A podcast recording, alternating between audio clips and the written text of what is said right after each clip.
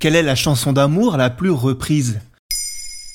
Merci d'avoir posé la question. Une chanson d'amour a des super pouvoirs. Elle déclenche dès les premières notes des émotions intenses. Elle peut nous rappeler des souvenirs heureux avec l'être aimé, nous plonger dans une nostalgie réconfortante, nous donner des frissons de plaisir. Elle peut aussi raviver une souffrance si l'amour n'est plus là, nous faire fondre en larmes ou nous mettre en colère. Si la chanson des Beatles Yesterday fait cet effet-là à beaucoup de gens, c'est parce que c'est la chanson d'amour la plus reprise au monde. Comment est née cette chanson? Tout a commencé dans un rêve. C'est en tout cas ce que raconte Paul McCartney quand il parle de Yesterday.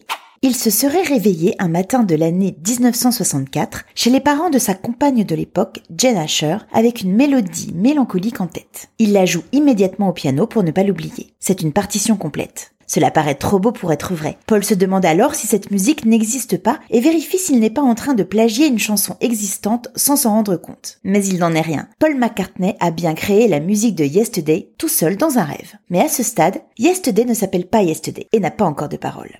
Pendant quelques temps, le morceau s'appelle même Scrambled Eggs, nom de code improvisé quand la mère d'un ami lui propose un plat de brouillé au déjeuner. Paul McCartney mettra des mois à écrire les paroles de Yesterday, et c'est en mai 1965, lors d'un voyage au Portugal, qu'il achève enfin le morceau qui deviendra le tube qu'on connaît. Il prendra place sur l'album Help, sorti en août de la même année. Et de quoi parle Yesterday? Yesterday parle d'un amour perdu, d'une séparation, du regret des jours heureux révolus. Comment se sent-on quand quelqu'un nous quitte?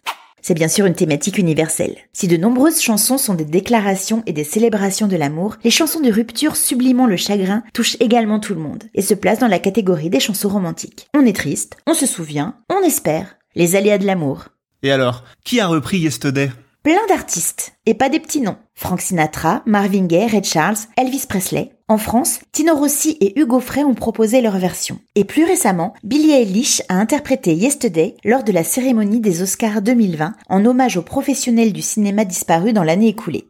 Avec plus de 3000 reprises selon le livre Guinness des records et BMI, Broadcast Music Incorporated, Yesterday est donc bien la chanson d'amour la plus reprise au monde. Elle est suivie entre autres par My Way, la version anglaise de Comme d'habitude, une autre chanson de séparation, écrite par Claude François suite à sa rupture avec France Gall. Comme disent les Rita Mitsuko, les histoires d'amour finissent mal, en général, mais pas pour les droits d'auteur.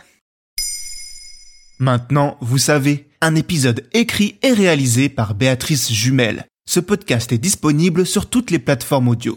Et si cet épisode vous a plu, n'hésitez pas à laisser des commentaires ou des étoiles sur vos applis de podcast préférés.